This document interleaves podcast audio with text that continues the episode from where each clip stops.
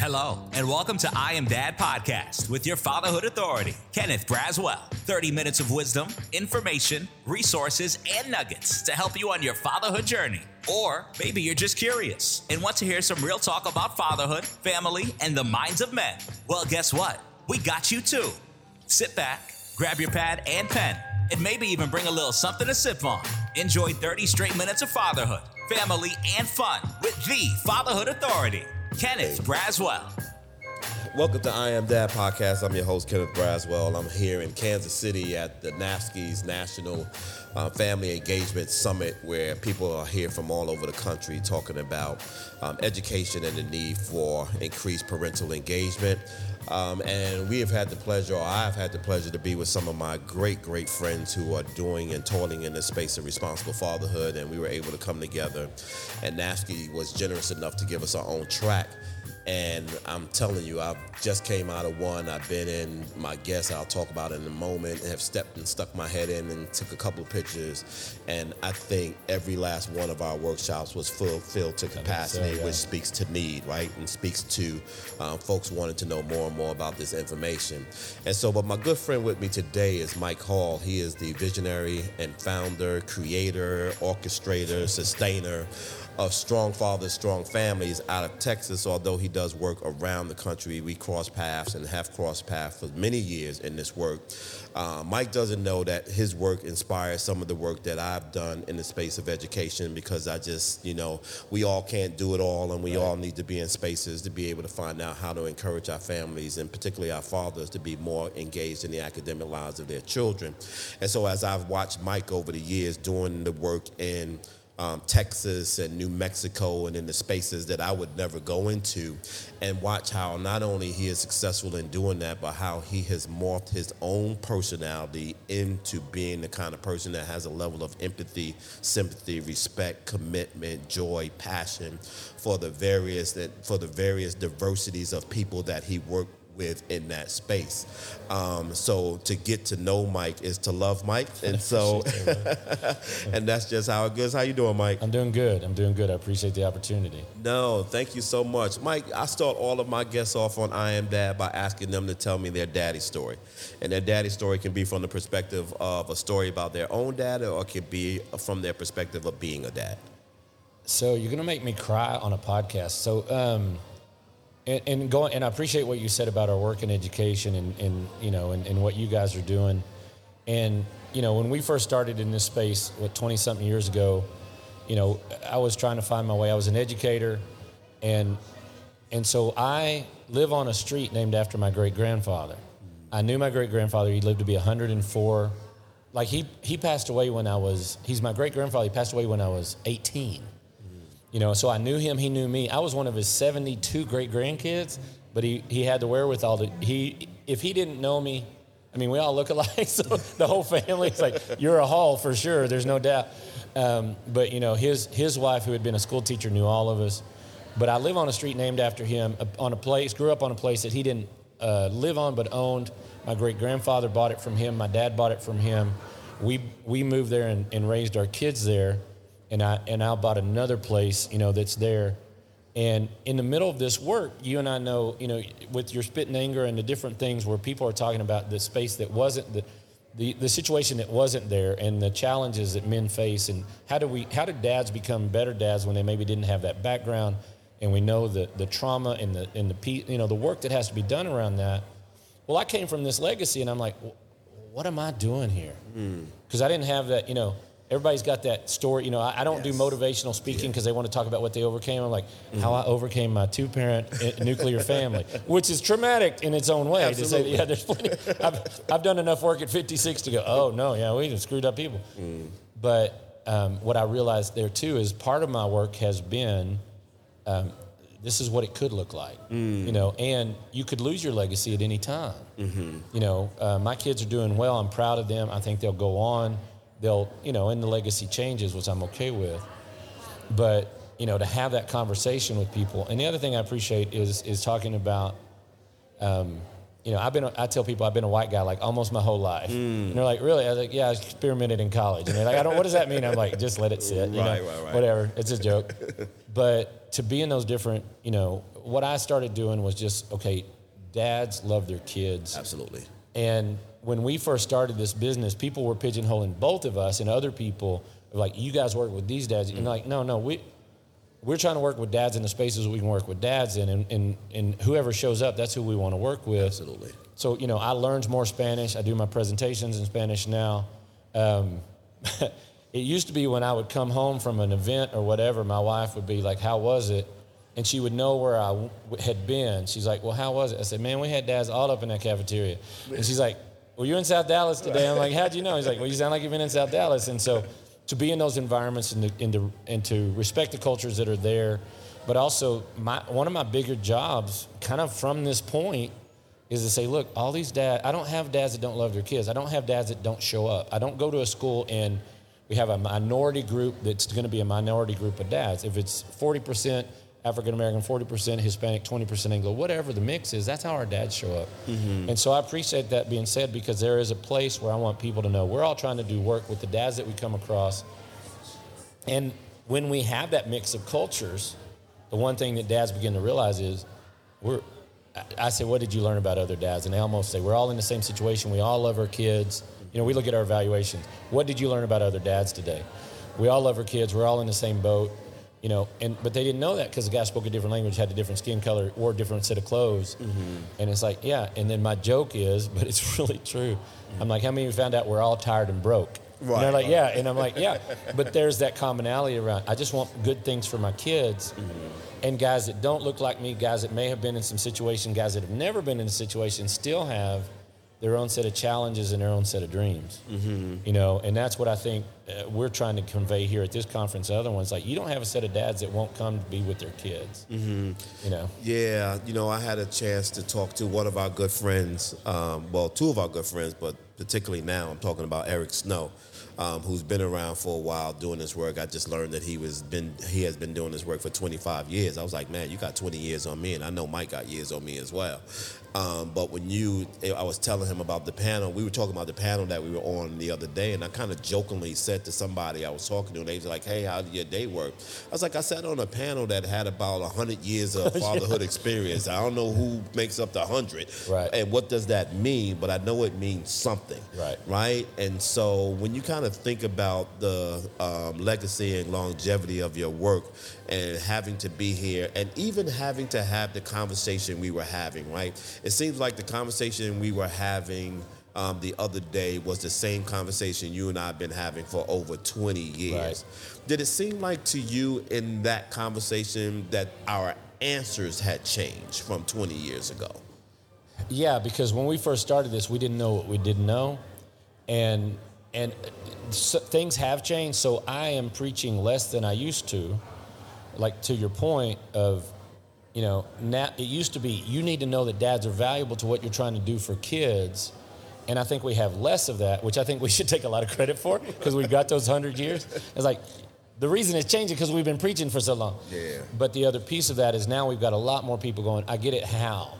We still got a lot of people who are coming around. They're new to it. They have their own assumptions. They have their own situations and traumas. Right. Um, and they and the assumptions are so hard to overcome. Mm-hmm. You know, um, in the African American father space, t- when I tell people that that's the most active group of fathers, most engaged group of fathers for kids zero to five, they look at like like why haven't I heard that? I said I'd love to know too. Right, right. I don't know why this we because we're working yeah, on yeah, it. Yeah. um, but so I think the answers have changed in some respects. Of there's a, the culture has changed to to a more positive way, but there's still a lot of how. Mm-hmm. And the how is the reason the how is not as easy is because we all all of us as a group of what I like about our group of guys that are working with fathers, we all kind of have our lane that are very complementary in lots of different ways, um, and I think we can come together and collaborate on those things.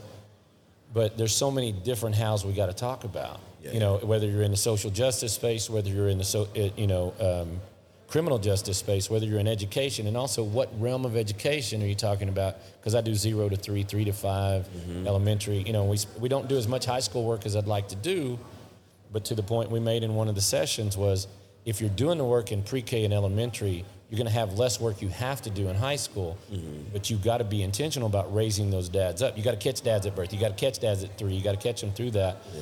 But the how um, outside of platforms and social media and things, which I don't think I don't think impact our dads as much as we think because I don't. Dads are on there, but that's not. It's still got to be face to face. It's still got to be in groups. It's still got to be Absolutely. in gatherings. Yeah, yeah. Um, but yeah, to your point, the culture has changed and it, we're doing less preaching, but we Right. still got plenty of work to do. And I'm all, my stuff works. I can fill a cafeteria and I can see the smiles and I can do that. But I'm also like, but what what group have I not reached yet, or what way have I not turned that guy's dial just a little bit more? I'll give you an example. I was in a school district that I won't mention, and this school said we want to do our program at 4:30, but all your stuff says six. And I said because we need to be at six. People can't get off work and get there. Mm. And they said, well, our families will come at 4:30, and they were in a very poor part of this town, so it was a lot of grandparents raising grandkids. So it's a, you know, I call it the early bird specials. and they and they were they were getting 40 of these families of grandparents raising grandkids, and I said that's great, but if you, looking at your student population. I'm expecting you to have 120 to 140 families. And they're like, yeah, but we get 40. And I said, hold up. You need to understand what I'm telling you about. I I'm not trying to just get a full room. I want you to pick 80 kids off your school roster and call them and say, look, your success and the connections you need and want to have with your family are not important enough for us to start another hour and a half later. Right. And because it's like it's I don't know out of that cr- I want a crowd because I want people to see that energy. I want a crowd because I want to reach more people. But I don't know until I get all those people in the room. Who am I going to make the most difference for? Thing is, I may never know. We got great. We all got great stories. But I want to get as many people in the room to hear that message, and I think that's that's where we're working. Is the how is still filling the room. The how is how do we provide that message in such a way that it's sticking Right. um, you know, and there, and I think we're always learning that. And then about the time we figure out the lesson and how it sticks, the stickiness has to change. you know, whether that's through the, the stuff we're doing. But yeah, I think uh, I, I've been back to Head Starts that I've trained over the years because there's so much turnover and there's so many mm-hmm. new people. And then I go mm-hmm. to a school where I've been for a while, and I'm like, how many have never been to a Strong Fathers program? Four, I've been there the last five years. I've been there every year for five years, and I got 40% raising their hand. So they're not all new, but you just still got to keep punching. You got to still Yeah, keep yeah, poking, and you yeah. got to still going. But yeah, the how uh, will change, but I think that's the thing we got to go on. You know, You know, one of the things. One of the things that I was thinking about is when I look at when I I try very hard never to compare. right? um, because I think complement is the word. It's never Right. compare, it's complement.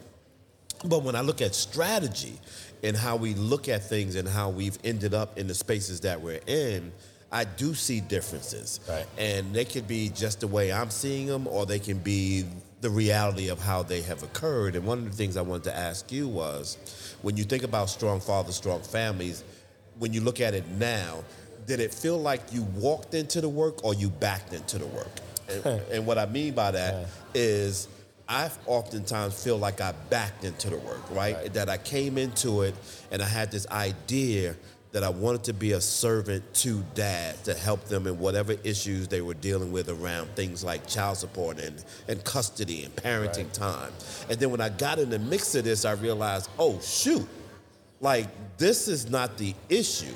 This is a symptom of the Yes, issue. yes. Right? And now I got to be able to focus on these things that are causing what these guys are dealing with. And so when I say back end, that's kind of how I feel like I've gotten to where I am today because I started here and it backed me into this much bigger and broader space. How about yourself? Yeah, and so you know, the, I originally started this because all the kids coming through my office with behavior and academic problems either had no dad in the home, which we understand, but we had a ton of dads at home that weren't connected to their kids' education. And my first inclination was these guys don't care about their kids. I had the same assumption that so many people had. And then as I started doing this work, I'm like, no, these guys are showing up like nobody's ever invited them. Right. So we worked so hard on that invitation and we worked hard on our programs to make sense. Our programs are academically based because I'm a, I'm a teacher and a, you know, I tell people I'm a recovering middle school principal. Um, but the academic is what puts us in the spaces for them. You know, why are you doing academic? Well, I believe in it, and that's that's what dads are good for. But I'm, my my mission is connect dads to the kids, mm, Yes. and schools have all the kids, so that's where I'm doing my work. But I've got to also check boxes for them. But t- what happened was. I realized uh, my first part of the message was these dads are not only important, you got to involve them, but they'll actually show up. And then in the last year, kind of part of the reflection we're talking about is well, what's the deal? Well, there's trauma within the people working in the schools. Uh, I, I do an exercise in my training when I do a full staff training. Write down one negative thing and positive thing about your own father. They're like, we're starting there, you know, and, and I, it's say, you know, they don't put their name with it or whatever, but I tell them, if you had a great dad, you have a bias against the guys walking in that don't look like your great dad. I said, but a lot of you, he walks in like, he looked like my ex. He's not your ex, he's that child's father. Right, right, right. So talking about backing into that is, okay, what are the things going on? And then also, uh, what are the underlying things that are keeping dads off that campus? And, you know, we got to be safe, but schools are so vigilant and but we have we have no record of men going on you know fathers for sure going on the campuses and harming children. Right. but yet when we talk about bringing dads onto the campus we have that assumption. And so part of what i backed into is we've got to change you know i've been trying to change the cultural narrative of uh, again these dads are the, like they asked me about machismo and i'm like man i don't see it. These guys show up and they love their kids and they're tenderhearted dudes and they may be hombres man. They may be mm-hmm. hardcore mm-hmm. hardworking men. You give them baby girl they're they're done. They're mm-hmm. done. But changing that narrative, but also we got to change the narrative about, like you said, what are the underlying things going on? The good conversation at this conference has been our parents love their kids, Mm-hmm. but what are our structures mm-hmm. doing for or against Right. helping them do the job that we're asking them to do in schools? And it's the same thing for dad. How do our structures keep us, like I've done some of the work you're talking about where we're doing job services and, and, and employment and, and all these different things, and that's a real issue. But you know, right now, because what people were doing originally, particularly with Head Start, was we got to get this dad straightened out, then we can let him be a parent. right. And I said, he doesn't. First off, I, I got two grown kids and I ain't been straightened out yet. Secondly, that kid doesn't have time to wait. But what we've learned is if you get this guy into his role as a father and let him understand how important he is, he starts taking care of so many things that services can't fix. Right. Absolutely. But that's where that's what I've backed into is like, no, Mm-hmm. let's provide the opportunity. We can always now the beauty of getting a cafeteria full of dads is I'll, I, I don't have 200 guys that need a certain service, but out of that 200 guys, there's some people that we could really get hooked into Mm-hmm. certain things. Uh, like we have a longer class that we wouldn't ask 200 guys to go to. Right. There's guys hungry for that out of that group. Yeah. Yeah. So I backed into kind of those things of okay, what are the auxiliary things that we need to be looking Mm-hmm. at? How often do you labor? Because this is another conversation that I told um, Eric that I was going to get you on, and me, particularly me, you, and him, and maybe one other person that I'm thinking about. And this thing about sustainability, right? And so we walked into this with a passion to do a piece of work, and we wanted to do good for whatever we wanted to do good for. And then one morning we woke up and realized, shoot, this is not just a, um, this ain't weekend warrior stuff. This is a freaking business, Right. and I got to run this thing, and I got to figure out how I'm going to sustain it. And some of the things that I develop has got to be in that realm of the conversation, and Right. not so much in getting up and talking to a bunch of men every day. And that's what I do every day for the rest of my life, because even that needs resources to be done. How much of um, your time do you spend on thinking about the organization itself and the sustainability, the longevity of the organization, strong fathers, strong families? Yeah, so we, you know, Eric and I go back, and we had some, we had a lot of work that we did with National PTA, and I was working actually with the group that he was with, National Center for Fatherings, and we're, we're talking, and I'm trying to do these, I'm trying to do these emails out to all my dads like they're doing and different people, and I'm, you know, I, I'm, I'm talking to dads every day, so I don't have time to write to them every day. I don't have those same resources. I, I got this guy that could write, but he can't do it all the time. Da da da da. And then uh, it was a guy that was a CEO for just a short time there at National Center, and he said, "We want to be the emotional thought leader for dads in this country." And it hit me like I don't, you know. But that was first time it hit me like I was trying to do all the things I thought I was supposed to do. My goal as strong fathers is to build the culture in such a way, like like PTA. PTA is a we know who it is. We know what the, even though they're changing things, mm-hmm. we know what they're about. Mm-hmm. And yeah, that's from an organizational standpoint, business standpoint. I want to see that happen. But I want it to be standard that we're engaging dads in such a way that really you need less of my resources because they're part of the whole mix. We have to do specific fatherhood events to get dads in, mm-hmm. but we need the system to let them integrate, and we need dads to integrate into the system. But the, the long term goal is what can I do instead of telling everybody they should? Now I want to I want to move our business to we know we, we get it. what do you have? Because those things will change.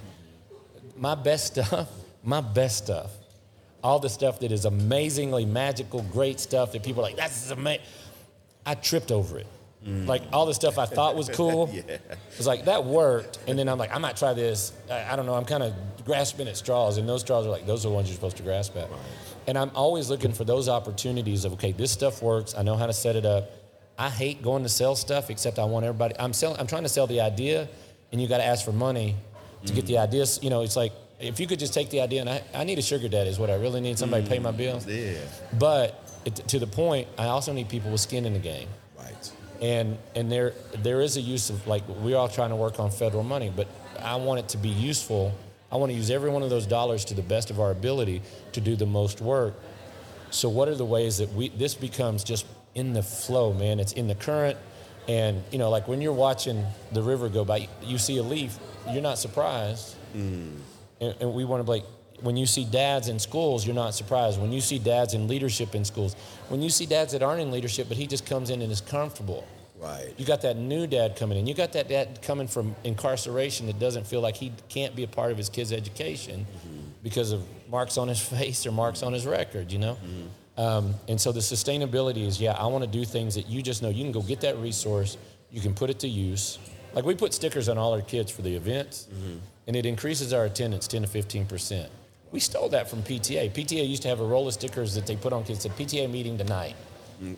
Well, that's we want we want our stuff to be like, and I'm, I'm very proud of when people come up and go, I, was, I saw you in 07. And I'm like, where in the world do you know 07? I saw you in 07 and you said, that. you know, they took two sentences out of my two hour training, mm-hmm. But they implemented it and it's part of their culture and part of their texture. And that's what I want us to do. And, you know, like I said, we've influenced each other mm-hmm. and that's been to the betterment um, I want us to find more and more ways where, as much as I want you to love me and come get my stuff and pay me to come talk, I want to know that when I make those two or three sentences, that, and I don't know which sentences hook which person. Right, absolutely. But I want, I want all those leaves flowing by where people can pick that up, see it. Right. And, and the sustainability is going to come from everybody getting it. Right, but I and we got think, so much work to get. But I do think for you, you know, while we don't kind of think so much about what are the two sentences they're going to get, or even the two words, right? Right. And so, like, I think when people walk away, and I was when I was in your workshop the other day listening to you, my mind was like.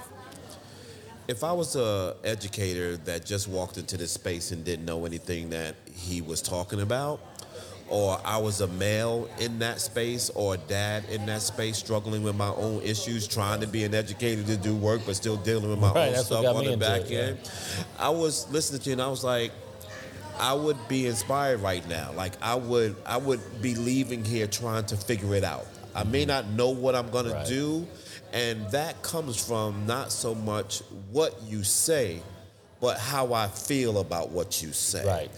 That is a skill set that is a skill set of someone who understands who they're talking to and don't necessarily have to be labor on because you were doing one other thing that I said I actually talked about you and when I started my workshop and I said I've stuck my head in all of my guys workshops and I've seen what they said and my task in my mind was to come in here and not say the same thing they said. Right. So how can I pull what they were talking about and then stay in a space. And my tactic was, you know what? Because the workshop was called What About That? Because there's a whole training that we have about that. But when I was preparing the PowerPoint, I changed what about that to let's talk about that. Right. And when I said let's talk about that, it's like, okay, now let's take some stuff that I heard already this morning, let's throw some things mm-hmm. out there. Because I think that if people begin to gain some level of passion about what they're hearing, they're going to be inspired to do something. Because at the end, I said, listen, I said, what you did not see in my presentation is a lot of research, but I can drown you in research right. if you want it. I, you did not hear me do a lot of, you know, A, B's, and C's, top three lists, the C's of doing this. Right. I'm not doing any of that stuff. But what I want every one of you to walk out of this room with today is to be compelled to want to do something, and when you do it, to make sure that that is inclusive of fathers. When we come back, um, we are going to talk a little bit about um, strong fathers and strong families. So I want Mike to actually explain and talk to you all about A, what should you expect when you walk into one of his sessions, and what is the outcome of, of that encounter uh, with Strong Fathers? We'll be right back. Hello, I'm Kenneth Braswell, CEO of Fathers Incorporated. Are you a dad tangled in the web of child support, struggling to spend quality time with your child, or seeking assistance with legitimation? If so, I'm extending an exclusive invitation to you at Gentle Warriors Academy.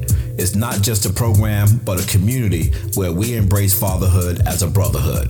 Visit us today at gentlewarriorsacademy.com or call 770 804 9800. Welcome back to I Am Dad podcast. I'm your host, Kenneth Braswell. Uh, we're here in Kansas City at NAFSC's National uh, Family Engagement. They didn't put the word community in there. I'm not understanding why they left out the word community, but family is community, right? community is family. And so we're here with people from all over the country, really trying to figure out how to strengthen this whole notion of family engagement. We've struggled with this in all the spaces that I've been in for a number of different reasons. And you think that if they're struggling with holistically family engagement, they are really struggling with including fathers in the educational right. lives of their right. children. Mike, talk to us a little bit about strong fathers and talk to us about what people should expect when they when you come to their schools and help them start programming. Yeah, our, our bread and butter work is what we call strong schools. What happened was I started out trying to work with dads. You know, after I was a principal, I did some dad work. I, I, studied with some guys out of Austin, and I did what the first thing I did was called "Bring Your Dad to School Day," mm. and that's where I started. And we were going with dads till noon. Mm-hmm. Like we were asking them to come for a half day, and they were there, and most of them were hanging in there. But man, they're on their phones at recess. You know, it's just so. And this was before they all had phones. This was a long time ago. And I'm like, but I, I knew as a principal, if we could get dads in the class and see what their kids are going through. So that slowly evolved into about 45 minutes. And we found that 45 minutes about all the kids can stand, the parents can stand, the teachers can stand. but we want the dads to come in and see a regular day. And I thought when I first started this, that's what I'm going to be doing the rest of my life is bring your dads everywhere. and that was going to be my thing, right? And we did that, and they were very successful. And we, you know, we've honed that down to, to what it is today. I'll talk about that in a second. And then somebody said, "We like this, but you, we got a math initiative. You got a math program?" And I did what I normally do. I lied and said yes, and then went and wrote my math program. And that one has has sustained itself pretty well. It's pretty close to what we had started with, even though you know finer points are very very sharp. Um, and what, what I knew, back to your point earlier, was how do we sustain this? Because I was like, I'm going to go all over the country. I can't be everywhere. Mm. And so, okay, I know how to do this and I'm good at it, but it had, you know, had my weird personality in it and all those things. Okay, but what what are we doing here that works? First off, that works every time you do it, it's working. And then what is what can we do that's working that we can help people replicate? You know, so when you come see my program, man, I've been doing this 20. I'm so good at this. Mm-hmm. But how do I hand a manual to somebody or hand them a structure that when you do this, no matter what your experience is, or no matter how unbrave you may, you know, I'm fearless in front of a crowd. That's I'm never. That's just my thing. Mm-hmm but not everybody's like that, and we've had to understand that. So we we do a dad and, bring your dad to school day, dad and kid math night, dad and kid reading night, dad and kid science night. That's for strong schools in the pre-K fifth grade, even through up through middle school. We call it Strong Start for Head Start, and it's built a little different for three to five year olds. But when you come, like, in, if you came to be trained by us, we would show you how to do all these things, and everything is like clockwork. And what we found is when you do these things in this order, they just work. Mm. And and you know, and people say, "How'd you come? How'd you be so successful?" What we were lucky because all we had to do was invite dads. We were successful initially because we just thought they should come, and we asked them to come. Okay, now what? How are you going to manage that crowd? So we found more ways to manage that because I, I, I want to stay in business, right? I want to do that. And so all of those things came down to that. And what's crazy is no matter what community I'm in, no matter what schools are schools are schools, like parents or parents or parents. Mm-hmm. Well, we have a different culture. Yeah, but you're still a school and you still have these parameters and you still, your halls look the same, your structures look the same. So run your program like this. So when they come, they can see us running all those same things that are in that manual. If they were to be trained, they would see all these major points that you have to hit that are not hard. They're very simple, but they're very important in and of themselves. And that is how, when we talk about sustainability, it's like once you learn to do this, like we sell our curriculum one time to a campus.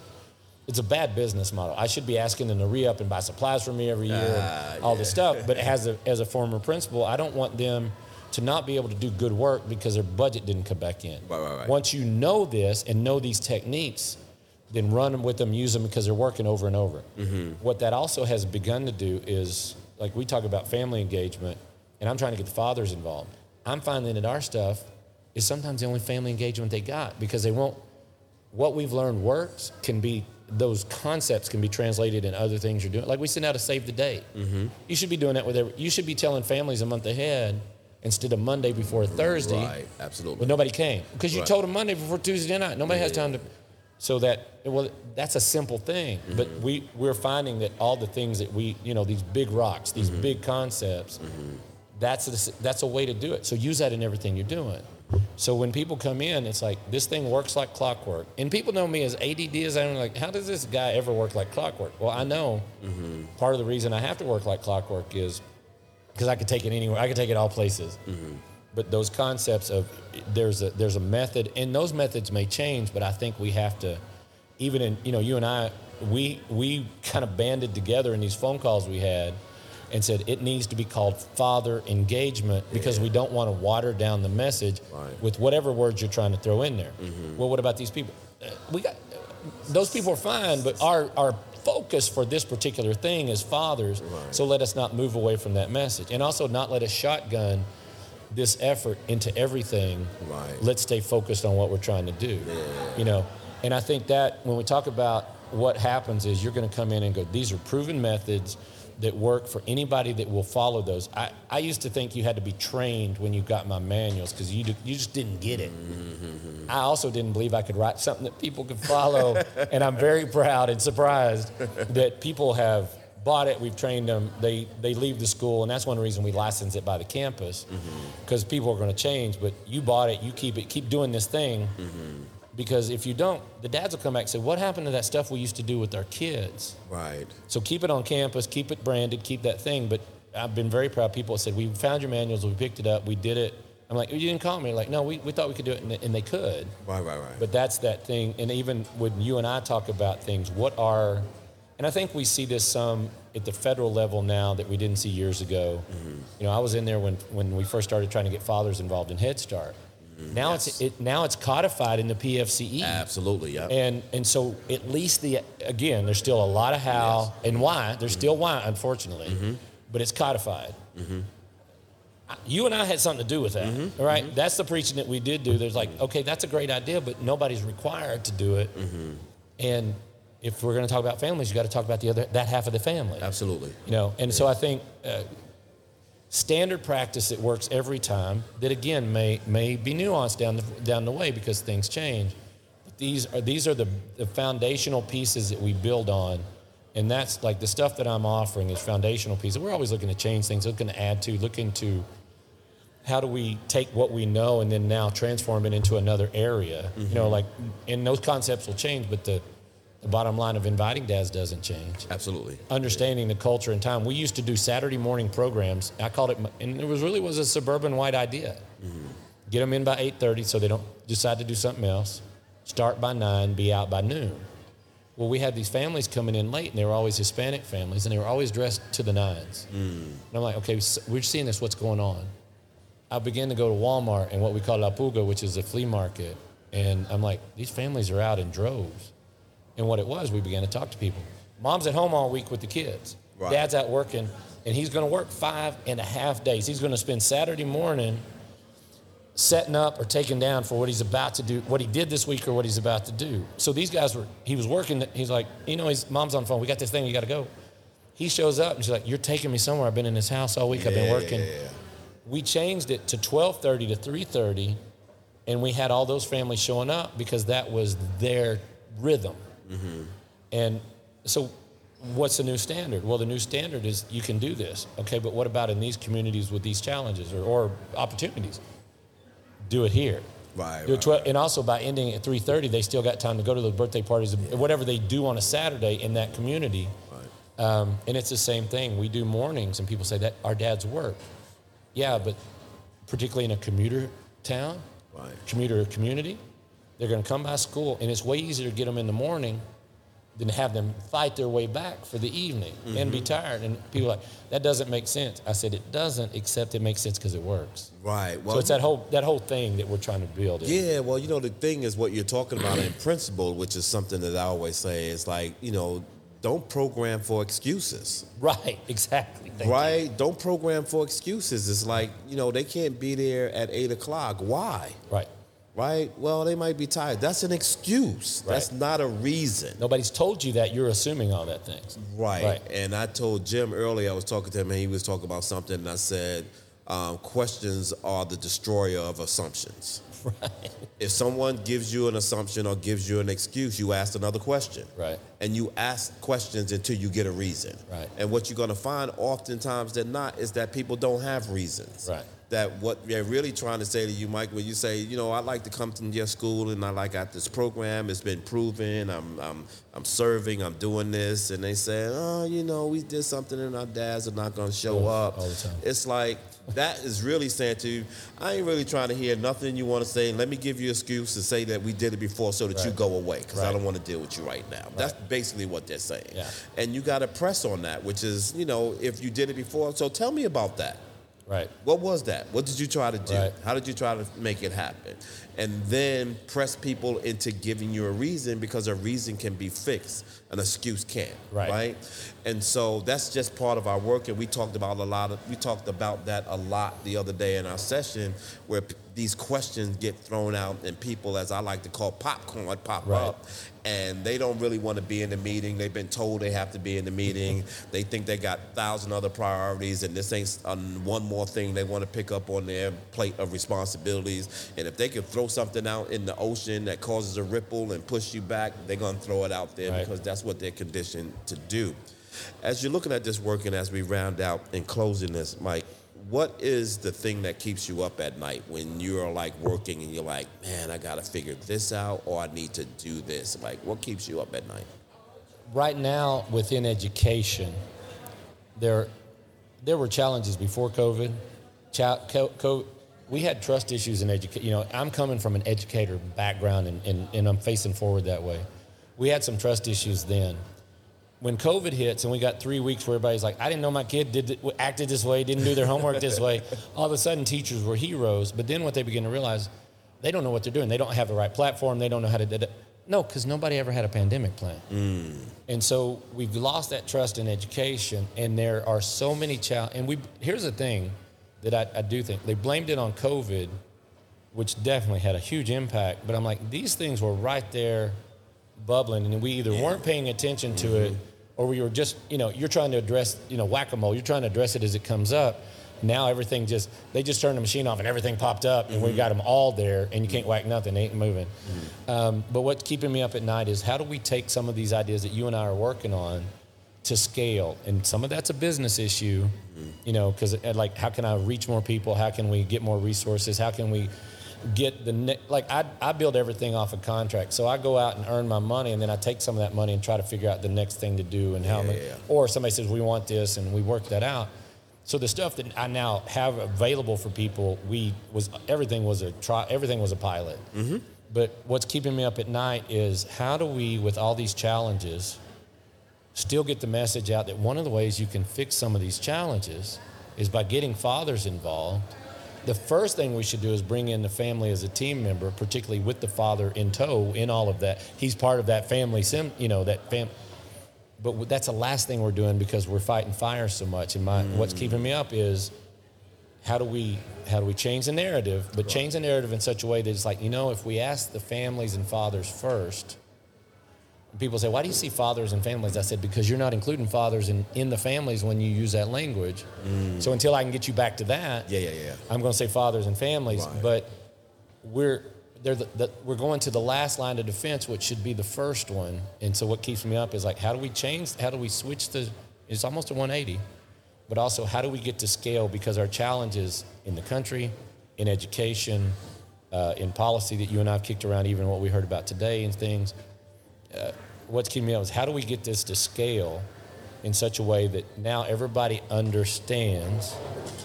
You know, we all understand kids go to college, they do better. Right. That, nobody argues that anymore. Right, I'm right. now arguing that trades are doing better than college, but mm-hmm. that's another discussion. That's another whole podcast. Right.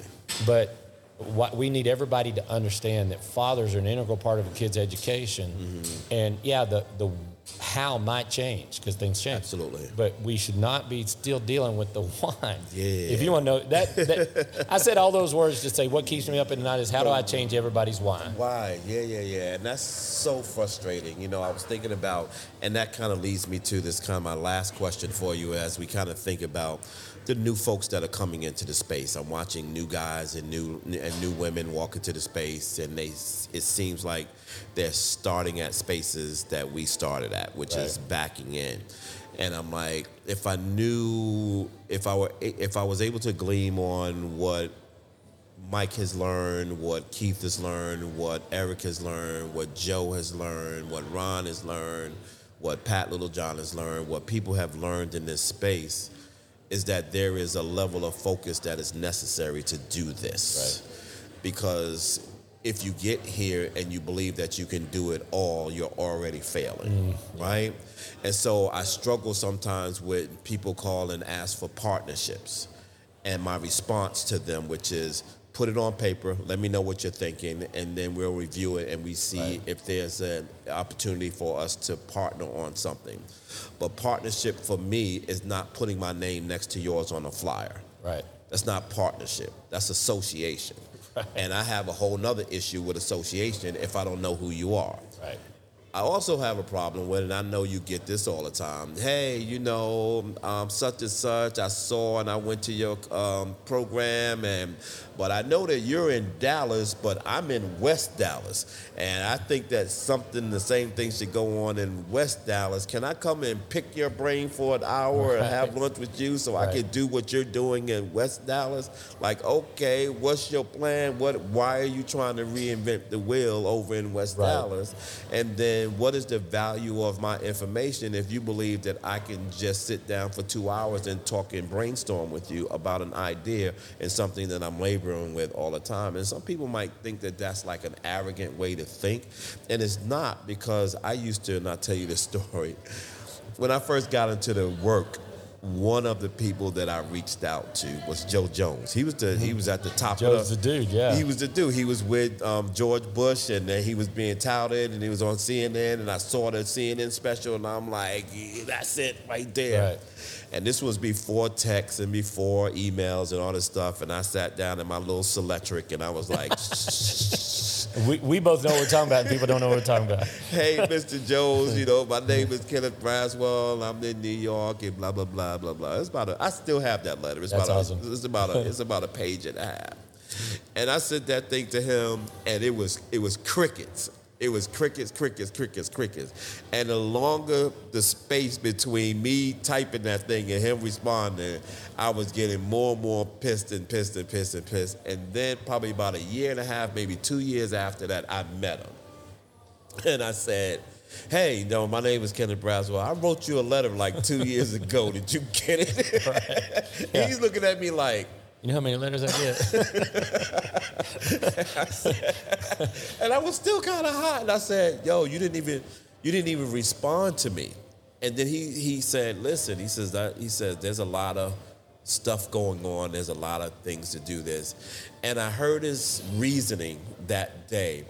And I still kind of somewhat dismissed it. It was kind of like, no, you just kind of giving me a, a Right. an excuse that, but you really don't want to talk to me. And then I watched him. Right. And then I watched his work and I said, oh, yeah, I get it. I get it. What do you think our responsibility is to be? What do you think our responsibility is to find ways to create environments so that what you and I are doing is paid forward?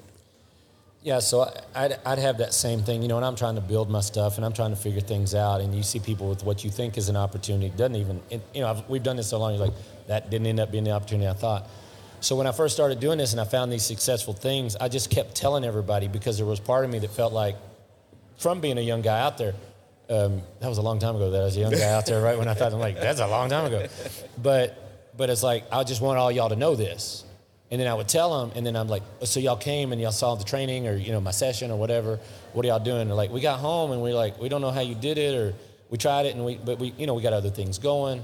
So I thought, I got to write this down. I got to put this in a book. I got to, and so I, I wrote a manual and then, and I tried to all but give it away. You know, I'm like, hey, I want you to go do this work. I got enough. work. I'm, I'm, I'm making a living, doing my thing, da da da. And very few people would take it. And I'm like, okay, I'm gonna charge for it. Mm. I got more people interested. Yeah. And there's a there's a perceived perceived value, right? But the other part of that was as people would come to me like that, I want to do what you do. Mm. Okay, if you want to do what I do, then do it this way. Right. Well, I was thinking this, then you don't want to do what I do. Right, right, right. If you want to see the success, what some of them want to do is just get up and talk. And I'm like, I don't, t- I facilitate. Right. I'm really good at talking, Yeah, yeah, but yeah, what my success here is not I say the right words in the right way. I'm leading people through a process. And so, and then, and then I'm like, uh, I, I might need to go up on this. I went up, but uh, people are going to reject it. I went up on it, more people wanted it, but it was going back to the putting the tools together and then go, this is what I do, this is how I do it, these are the results I've had. Now, you may not be looking for the results I can produce for you. Mm. That's fine. We just, and I got to get over that. It's like, oh, you're trying to get somewhere else. That's not what I do All right. you know. But if you want the results I've been talking about, you do it this way and you do it this way. Well, I, do you want the results I'm talking about? We know that right now, here's the results you're going to get. And I have this resource for you. And like I said, I, I hope that someday they blow the dust off of these books that I'm written. And then maybe they haven't done, unfortunately, maybe haven't done it 10, 15 years, whatever it is. And then they're like, wait, like I've been in education a long time. My dad was a teacher and a coach. So I've really been in education about 56 years, you know. Not the whole hundred. Not the whole hundred, no, but uh, yeah, and I mean, you know, professionally, I can give you thirty, and then just as a kid being raised in the schools, the reason I did what I do, and the reason my sons are teachers, you know, and you would say, "Oh, we got this new thing," and I'm like, "That ain't nothing but what we did then, but it's still good stuff." No, fine, you called it something different, but it's good, like this on instructional side.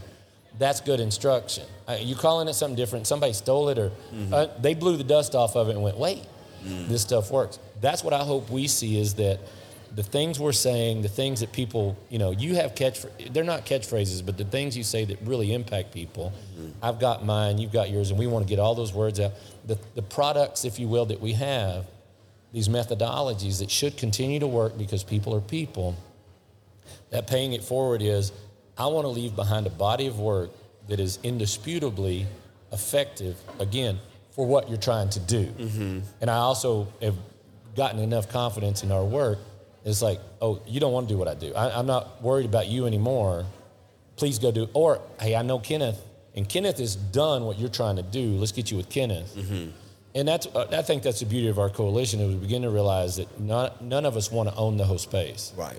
we have worked with people in the past that have come along. You know, we are really second generation guys to the original guys, but the original guys, if you will, had so much around it, ego and otherwise. Mm-hmm. I, I mean, I learned from that. I'm like, that got that gets that doesn't progress the field. Absolutely. And so I think that's the thing that we need people to know is when you find something that works, like I said, don't reinvent it. Take that. Now you're going to learn, and you're going to you may come up with the next thing. That's how I got started. Mm-hmm. My stuff works now because I got I, I became the next thing Mm-hmm. from the good things that I learned in, originally, and some of that I still do. Right. And some of that I'm like, that's not the way to do it now because this is more effective. Right, and So- generationally, things got to change. Like Yeah. what we what we thought was going to work with parents 30 years ago, I'm not working with these new parents. This is a new. I'm. I know when you're in schools, you're looking at like, whoa, this is a new whole new breed of par- parents. They think a whole new different way, um, and we got to begin to think about that. Mike, tell people how to get in touch with you and how to um, get you into their schools. We're at strongfathers.com. Strongfathers.com. My email is mikehall at strongfathers.com. We've got a contact page there.